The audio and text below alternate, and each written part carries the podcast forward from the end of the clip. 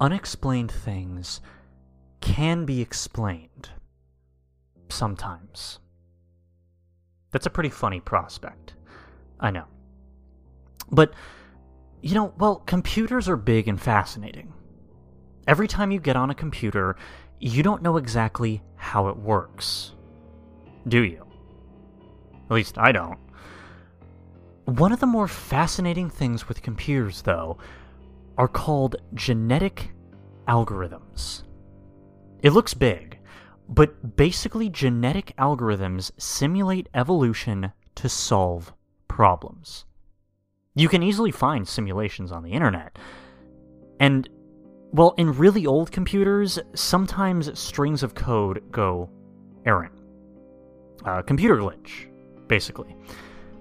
Rarely, glitches intertwine with each other and create something new. This is called an emergent property.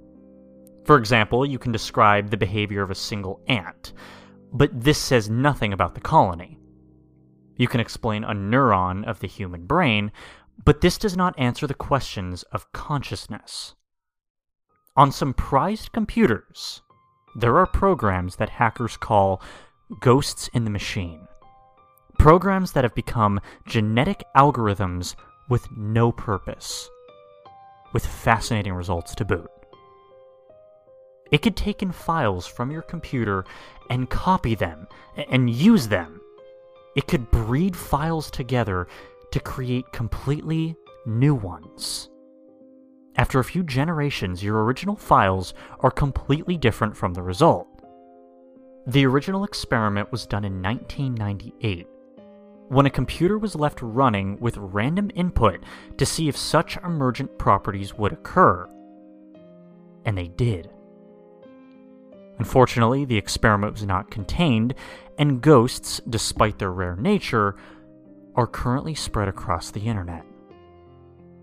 These ghosts, quote unquote, are shared among the hacker community for their interesting and sometimes unexplainable properties.